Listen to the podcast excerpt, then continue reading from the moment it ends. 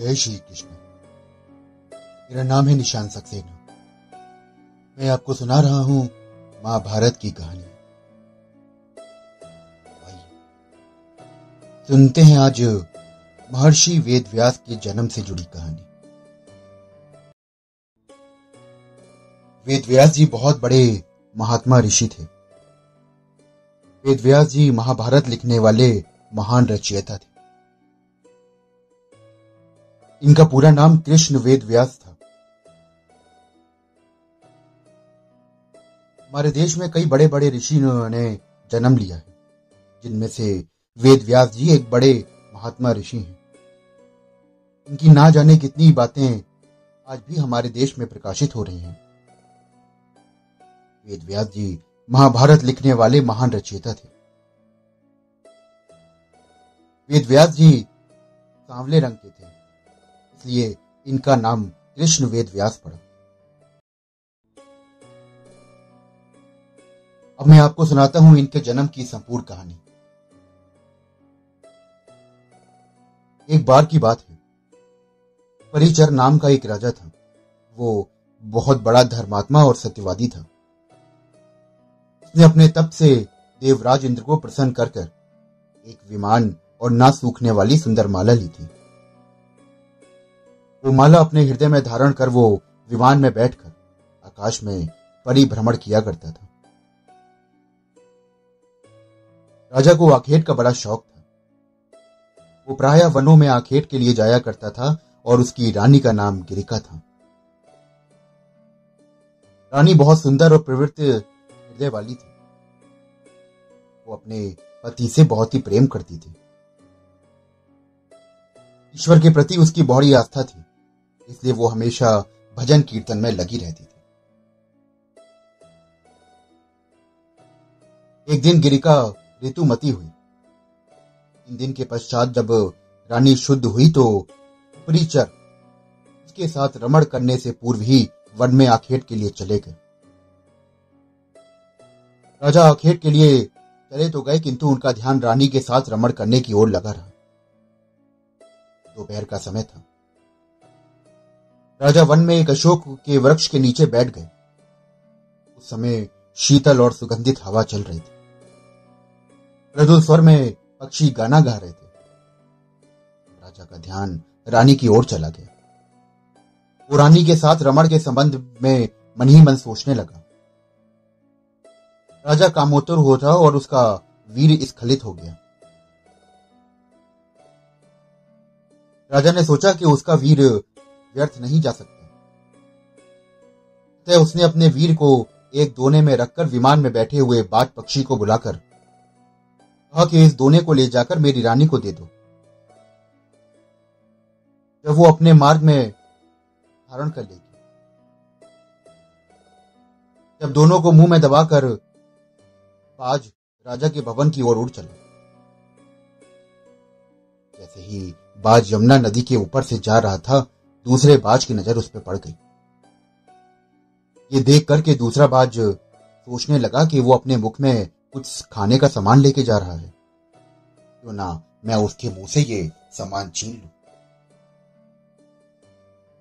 ये सोचकर बाज पहले बाज के ऊपर झपट्टा मारने लगा। इसकी वजह से बाज के मुंह से दोना गिरकर यमुना नदी में बह गया। दोने में रखा वीर इस यमुना नदी में बह गया। अभी एक मछली की दृष्टि उस वीर पर पड़ी। उसने सोचा कि ये कोई खाने की वस्तु है। तब उसने उस पानी के साथ उसे निगल लिया। पलकता मछली गर्भवती हो गई। दासराज नामक मल्लाह को वो मछली शिकार में मिली। जब उसने मछली के पेट को बीचों बीच से काटा तो उसमें से एक बालक और एक बालिका निकली। उसने दोनों बच्चों को परीचर को भेंट कर दिया। परीचर ने बालक को लेकर बालिका को दास को वापस लौटा दिया। दासराज अब बालिका को अपने घर ले जाकर उसका पालन पोषण करने लगा। दासराज ने बालिका का नाम सत्यवती रखा।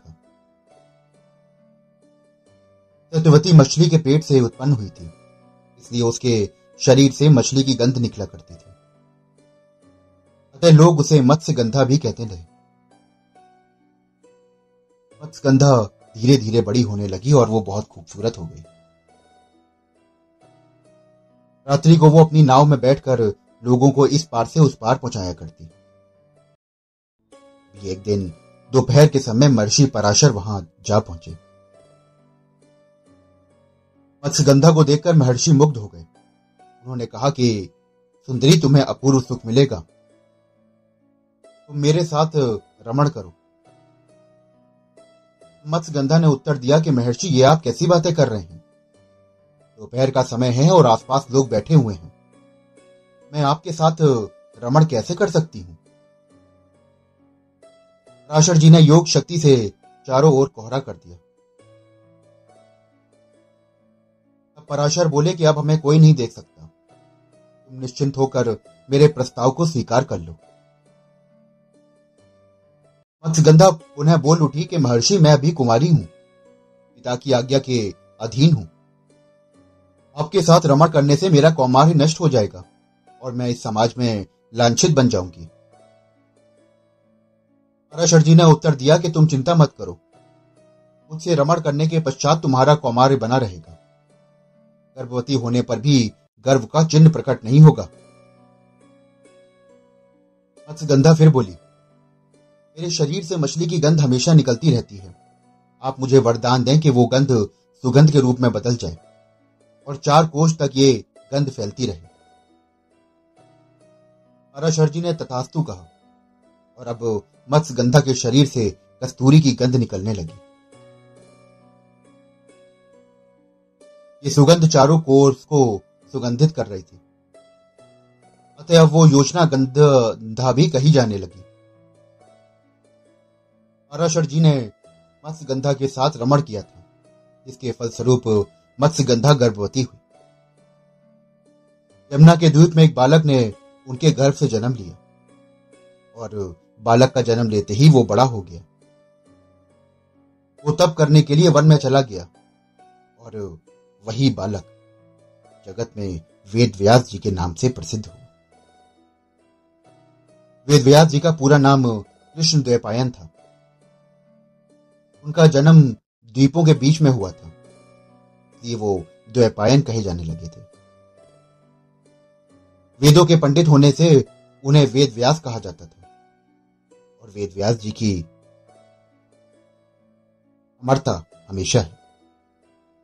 वो आज भी धरती पर मौजूद है और किसी किसी को दर्शन देकर कृतार्थ करते हैं। मित्रों, ये थी वेदव्यास जी के जन्म की कहानी, यानी कि महाभारत के महान रचयिता की कहानी। आशा करता हूं कि आपको ये कहानी बेहद पसंद आई होगी। मेरे साथ जुड़े रहिए, मैं आपको आगे भी सुनाता रहूंगा महाभारत की कहानियां। इससे जुड़ने के लिए मेरे चैनल को फॉलो करिए। फिर मिलता हूं, तब तक स्वस्थ रहिए, मस्त रहिए और कृष्ण भक्ति में लीन रहिए। हरे कृष्ण।